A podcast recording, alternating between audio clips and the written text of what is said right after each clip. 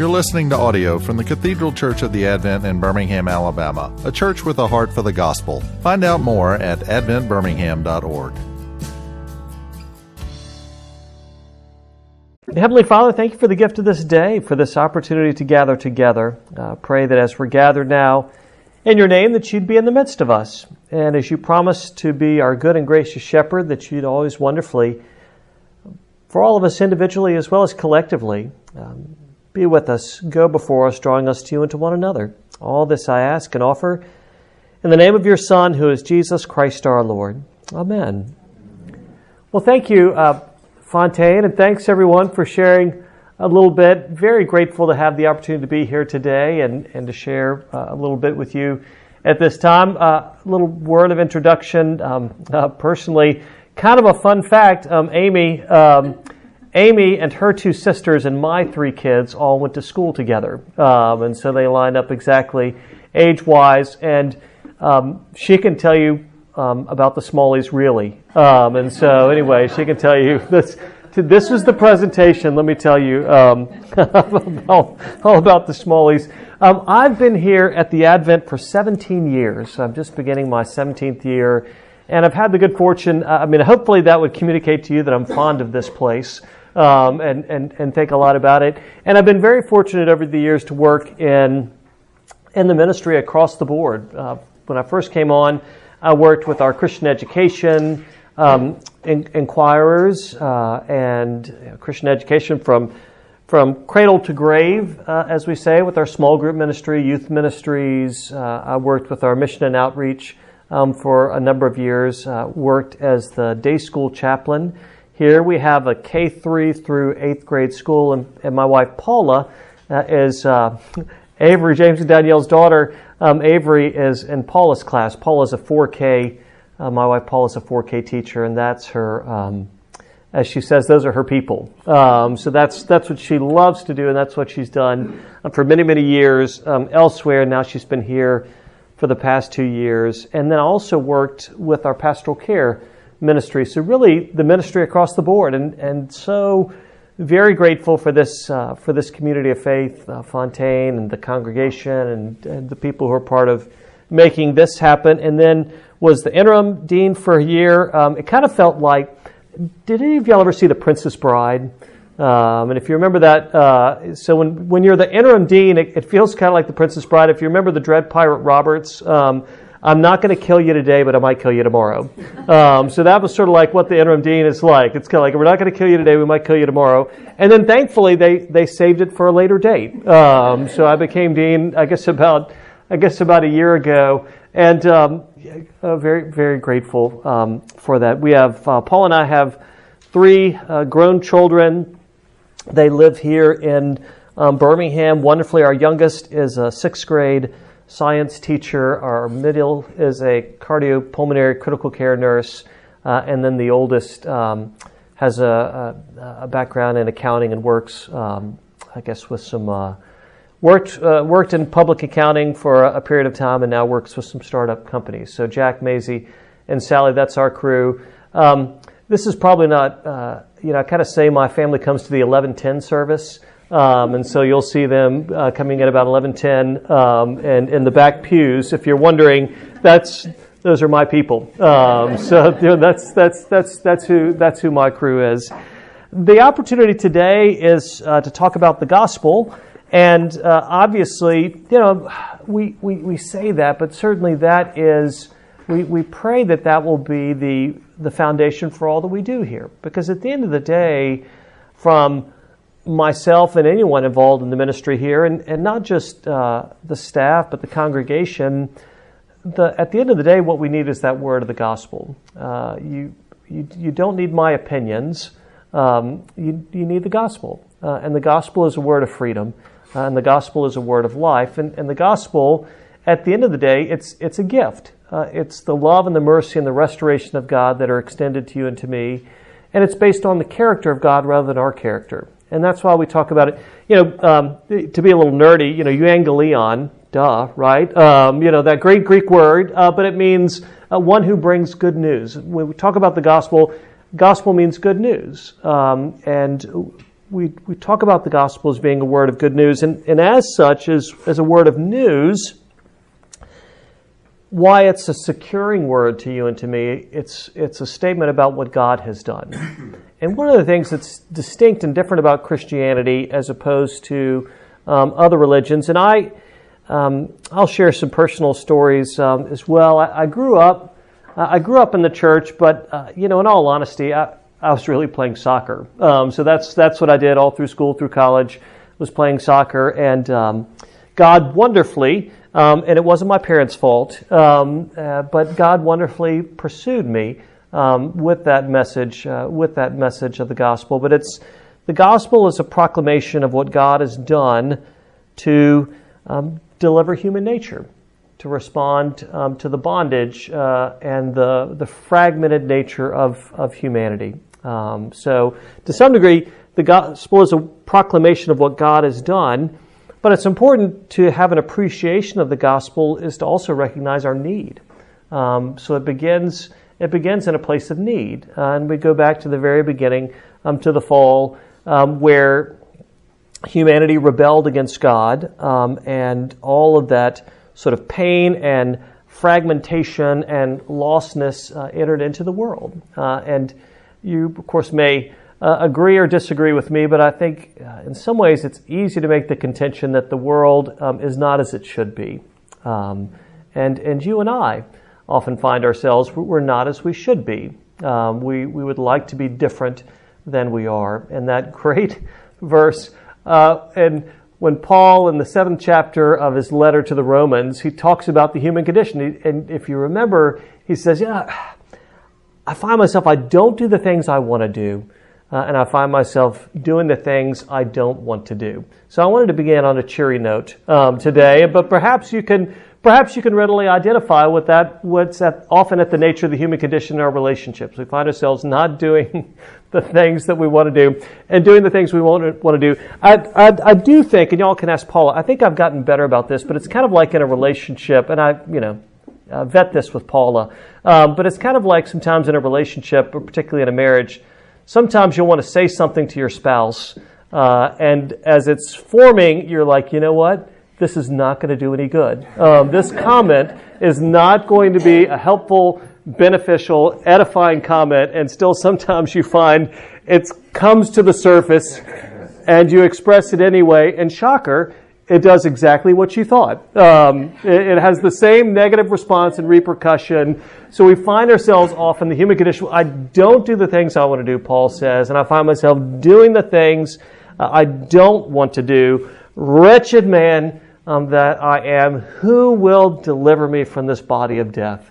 Is is what Paul says. And so again, not to be not to be a downer, but, but good news isn't good news unless we realize the need for good news. Otherwise, it sounds like platitudes. Um, otherwise, it sounds insincere. Um, if, you know, if, if we think we're, we're doing just fine how we are, then we don't need that message of the gospel. We don't need that message of pardon. We don't need that message of restoration. And I mentioned in my own life, I kind of struggled and at different periods uh, sort of read some and, and, different religions and so forth and so on. But one of the things that's distinct about Christianity, I mean, one, I, I came to believe not just um, not just experientially, it was also experiential, but but cognitively as well that it was the truth, um, that, that that it was the truth uh, and and a, and a freeing truth. But most um, most approaches to religion, and unfortunately, a lot of times the presentation of Christianity is it's a matter of steps to take in order to make our way to God. You know, if you if you do this and if you don't do that, um, or if you do enough of this and you don't do um, enough of that, and it's various steps and means by which we can begin to um, elevate ourselves and begin to make our way toward God. And one of the things that is profoundly good news um, but it's also shocking in the Christian faith is it says that we're dead. Um, we're, we're, we're, we're dead and we're people who need to be made alive. Uh, and the message of the gospel is a God who takes um, dead things and make them alive. Um, people who are bound uh, and makes them free. If you remember uh, Ephesians 2, and as I, and as I say this, um, if you remember, if you don't remember, you can be a wonderful Christian and loved by God. So uh, don't, uh, as I'm talking about this, but if you remember in Ephesians 2, one of the things in Ephesians 2, um, it talks about, and it's, um, uh, in my estimation, is one of the great um, verses uh, in the, and you can, I'm going to, you're welcome to turn to it should you want to turn to it, but don't feel as if um, you have to turn to it. Uh, in the uh, and the Bibles we have, it's 836 um, is, is the page that it's on. And again, you're welcome to turn to it. You're welcome to not turn to it. I, am going to uh, I'm going to read from it. But it uh, again, that message of the gospel, Paul is writing to the church, and Paul's a person who was the epitome of Paul was the epitome of religion. Uh, again, the gospel is a proclamation of what God has done it's not a matter of laying out a template for you to make your way to God. It's, it's an invitation to rejoice in the nature and the character of God who, who comes into the world, um, who comes into the world to save sinners, who loves us with a love uh, which we don't merit, and yet he lavishes on us freely. But Paul was the epitome of religion. If you remember, Paul says, I was a Pharisee of Pharisees. I was as religious as they come. Uh, and I did a tremendous job of keeping the rules I had great head knowledge um, of of the scriptures and religious observances. I was I was the religious man, um, full stop. And then God wonderfully graciously um, intervened uh, in Paul's life, uh, and he went through, in essence, what I would call a death and resurrection. He was the person before the intervention of God, and then he was the person after the intervention of God. Uh, and um, the person after the intervention of God had this, um, I would say, reckless uh, joy and grace uh, about about his life. This this freedom that couldn't be taken away from, even as Paul was imprisoned. Um, that that freedom could not be taken away. And he and he says this, and you, uh, and that's you plural. Uh, and you were dead in the trespasses and sins in which you once walked, following the course of this world, following the prince of the power of the air the Spirit that is now at work in the sons of disobedience, among whom we all once lived in the passions of our flesh, carrying out the desires of the body and the mind, and were by nature children of wrath, like the rest of mankind. Um, so, rather, uh, a rather, uh, a rather sobering, rather sobering beginning um, to that. But then those two beautiful words, uh, and I would say in many ways these two beautiful words are the message of the gospel. But God. So here's the amazing thing, and perhaps you've experienced this in your life in, in moments um, when you're uh, when you're simply loved. When you're simply loved, and that and that love isn't based on your current performance um, or what you can offer to the other person. You're just loved, um, and it's that it's that surprising love we all long for, um, and and we all need. Years ago, I can remember um, uh, I have a lot of these stories. Um, I went to what I like to refer to as a maximum security college. Um, I went to the Citadel, uh, which tells you some about my behavior in high school that I went to a military college. Um, you know, a few of us go by choice. Um, it's more it's more by need um, than anything else. So I, I went to um, uh, this maximum security college, the Citadel, and one of the things is you live in barracks. Um, there are bars on the window. Uh, they close the gates at night. Mean, there's a lot of freedom. Um, and so that first year, I was so miserable. I'm like, there's no way I'm coming back. Um, and I began to check out. And I can remember planning during my first semester when I could be studying, I was planning my speech for my dad. Uh, and I went home at Thanksgiving. And I remember where we were. We were in the Big Star parking lot. Uh, I don't know if Big Stars are even out there um, anymore, but um, we were in the Big Star parking lot. And I began to, you know, Dad, this is a great experience, and I really learned a lot, and I'm going to be able to apply this at my next school, um, and you know, you know, benefit from all of this. And I remember my dad saying, "No." I was like, "What?" You know, he's just like, "No." Um, you made a commitment. You need to honor that. Uh, we'll talk at the end of the year. Um, if you want to go somewhere else, then we'll yeah we'll we'll we'll talk about it there. But you made a commitment. You need to honor it. Um, yeah, and we'll talk at the end. And they got up and walked in, uh, and I just thought, uh, uh you know, here's this whole experience. So. Fast forward, um, I love the Citadel so much. I was invited to go to summer school that summer um, after my first two semesters, and but here's the good news: here's the good news: is that um, in the summer you could live off campus, uh, and so it's this taste of like, oh my gosh, this is freedom right here. Um, what my friends have been experiencing when they went away to school.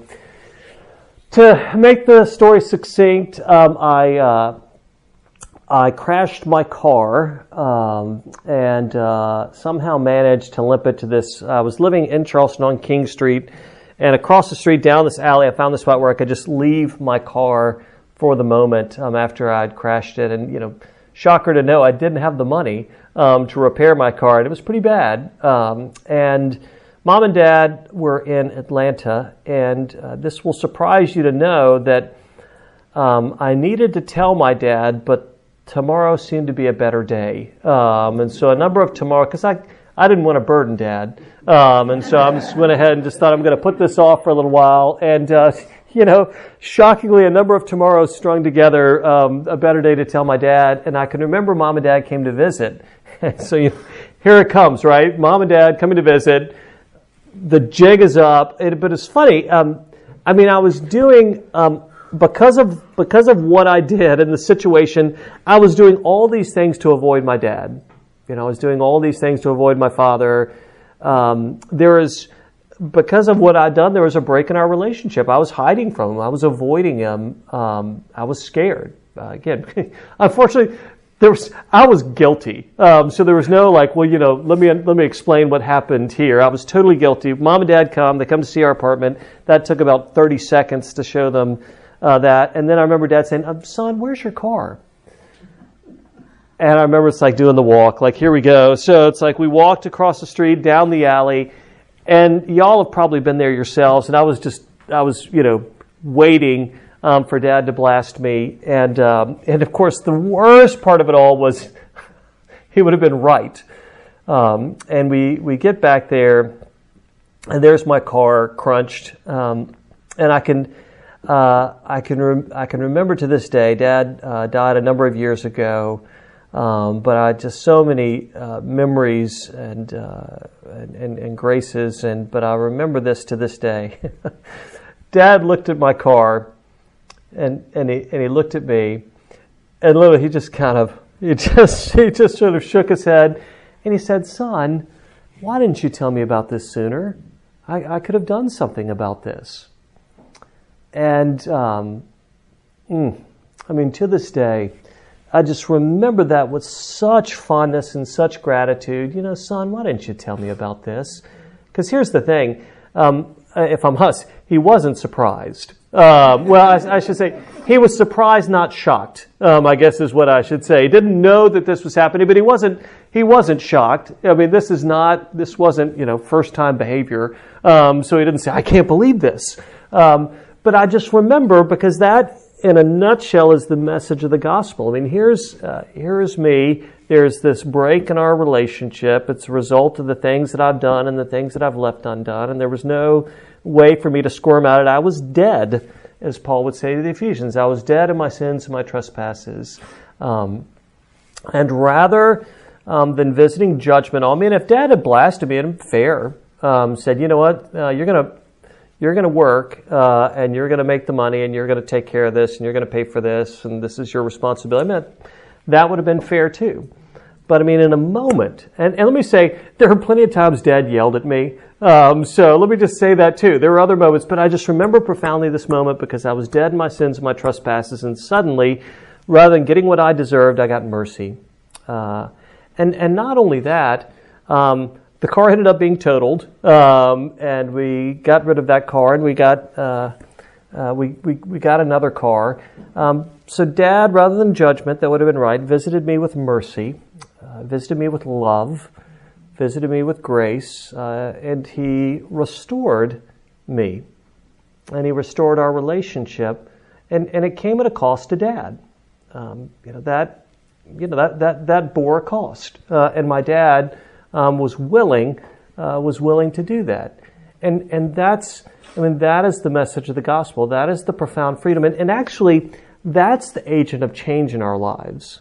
Um, it's it's not um, it's not the shame. Uh, and it's not um, the guilt, and it's not the you shouldn't, it's not um, you should. It's receiving that love and that grace and that mercy um, that, that we haven't earned uh, and that we don't deserve it. And, and that is the profound agent of change in, in the Christian faith because that reaches us in such a way that there's this longing, this desire. And we still, as, as long as we're this side of the Jordan, we're walking lives of imperfection. Um, but that's the actual freeing message. And that's what Paul is talking about when Paul says all these yes, yes, yes, but God, being rich in mercy, because of the great love with which he loved us, even when we were dead in our trespasses, made us alive. Made us um, alive together with Christ. By grace you have been saved and raised us up with him and seated us with him in the heavenly places in Christ Jesus, so that in the coming ages he might show the immeasurable riches of his grace and kindness toward us, towards us in Christ Jesus. For by grace you have been saved through faith. And this isn't your own doing. It's the gift of God, not a result of works, so that no one may boast. For we are his workmanship created in Christ Jesus for good works, which God prepared beforehand that we should walk in them. By grace you have been saved through faith. It's not your own doing. It is a gift of God, not a result of works, so that no one may boast. And, and may I say that uh, ability not to boast, isn't that wonderfully freeing? Uh, that's incredibly freeing because, you know, when we're boasting, there's always that insecurity that comes along with boasting. You know, uh, who's going to see behind um, our boasting? Who's going to see behind what I'm trying to cover up? This is the this is the freedom.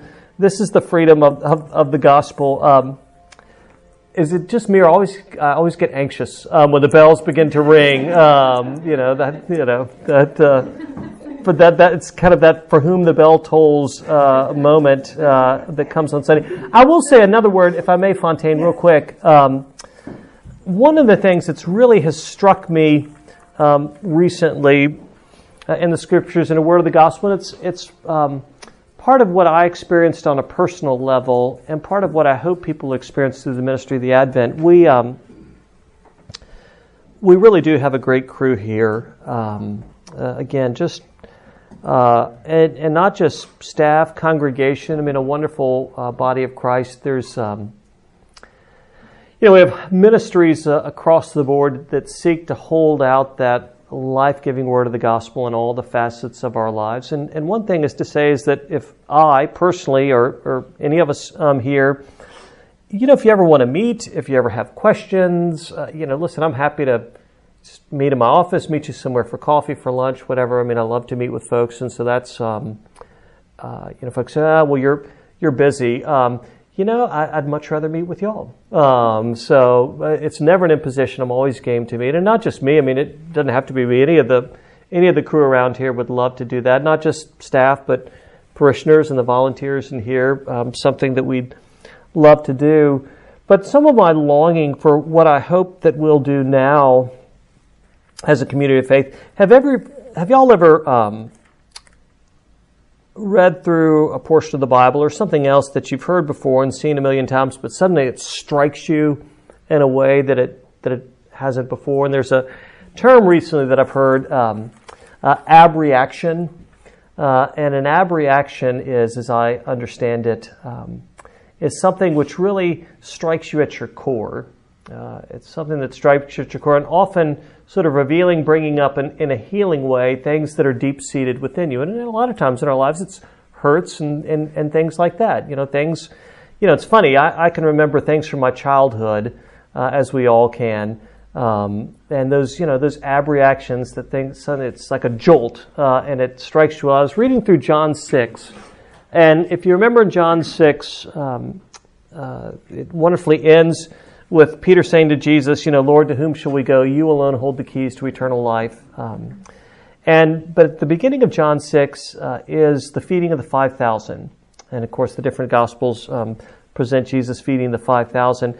And one of the things I've always thought about that, if you remember at the end, uh, you know, the five thousand are fed, and they're gathering up all the broken pieces, all the leftover pieces, all the fragments. And the way I've often thought about this, and I think it's true, um, is like how amazing is the provision of God. You know, not only He doesn't provide meagerly, just enough um, for us to get by, but He but He provides in a way which is generous, which is abundant, which is which is overwhelming. And And I guess, like a lot of folks, often live a, with an idea of scarcity and fear, but yet God just provides in a way which is generous and overwhelming, and the feeding of the 5,000 reveals that. And I think that's, that's true, not untrue. Um, but as I was reading it, um, it suddenly jolted me in a new way. In John's Gospel, the, the word is gather up the leftover fragments that nothing may be lost.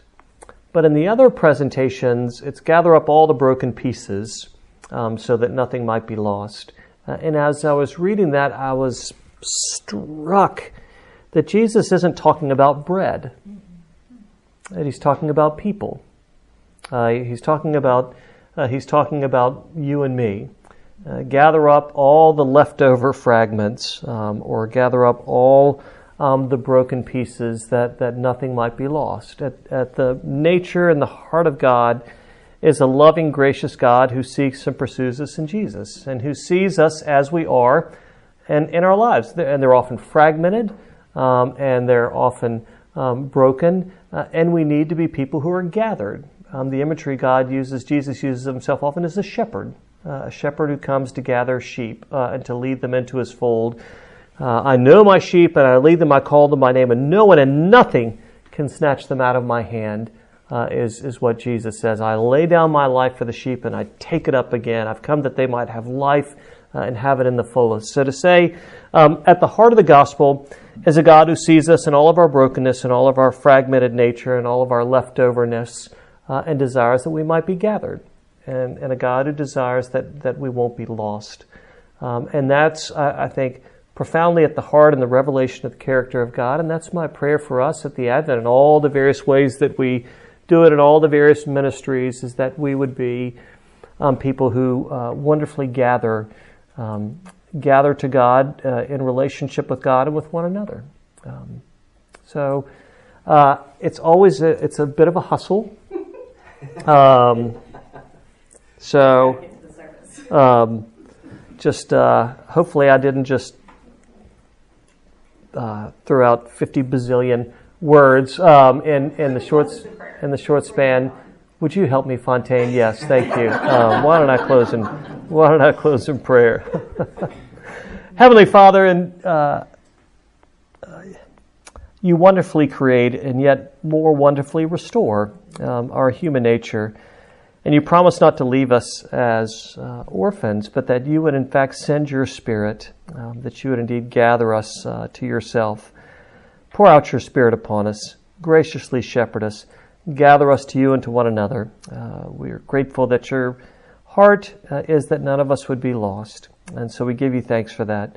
In the name of your Son, who is Jesus Christ our Lord. Amen. You've been listening to audio from the Cathedral Church of the Advent. If you live in Birmingham or find yourself visiting, we hope you will join us at one of our Sunday services. Find out more at adventbirmingham.org.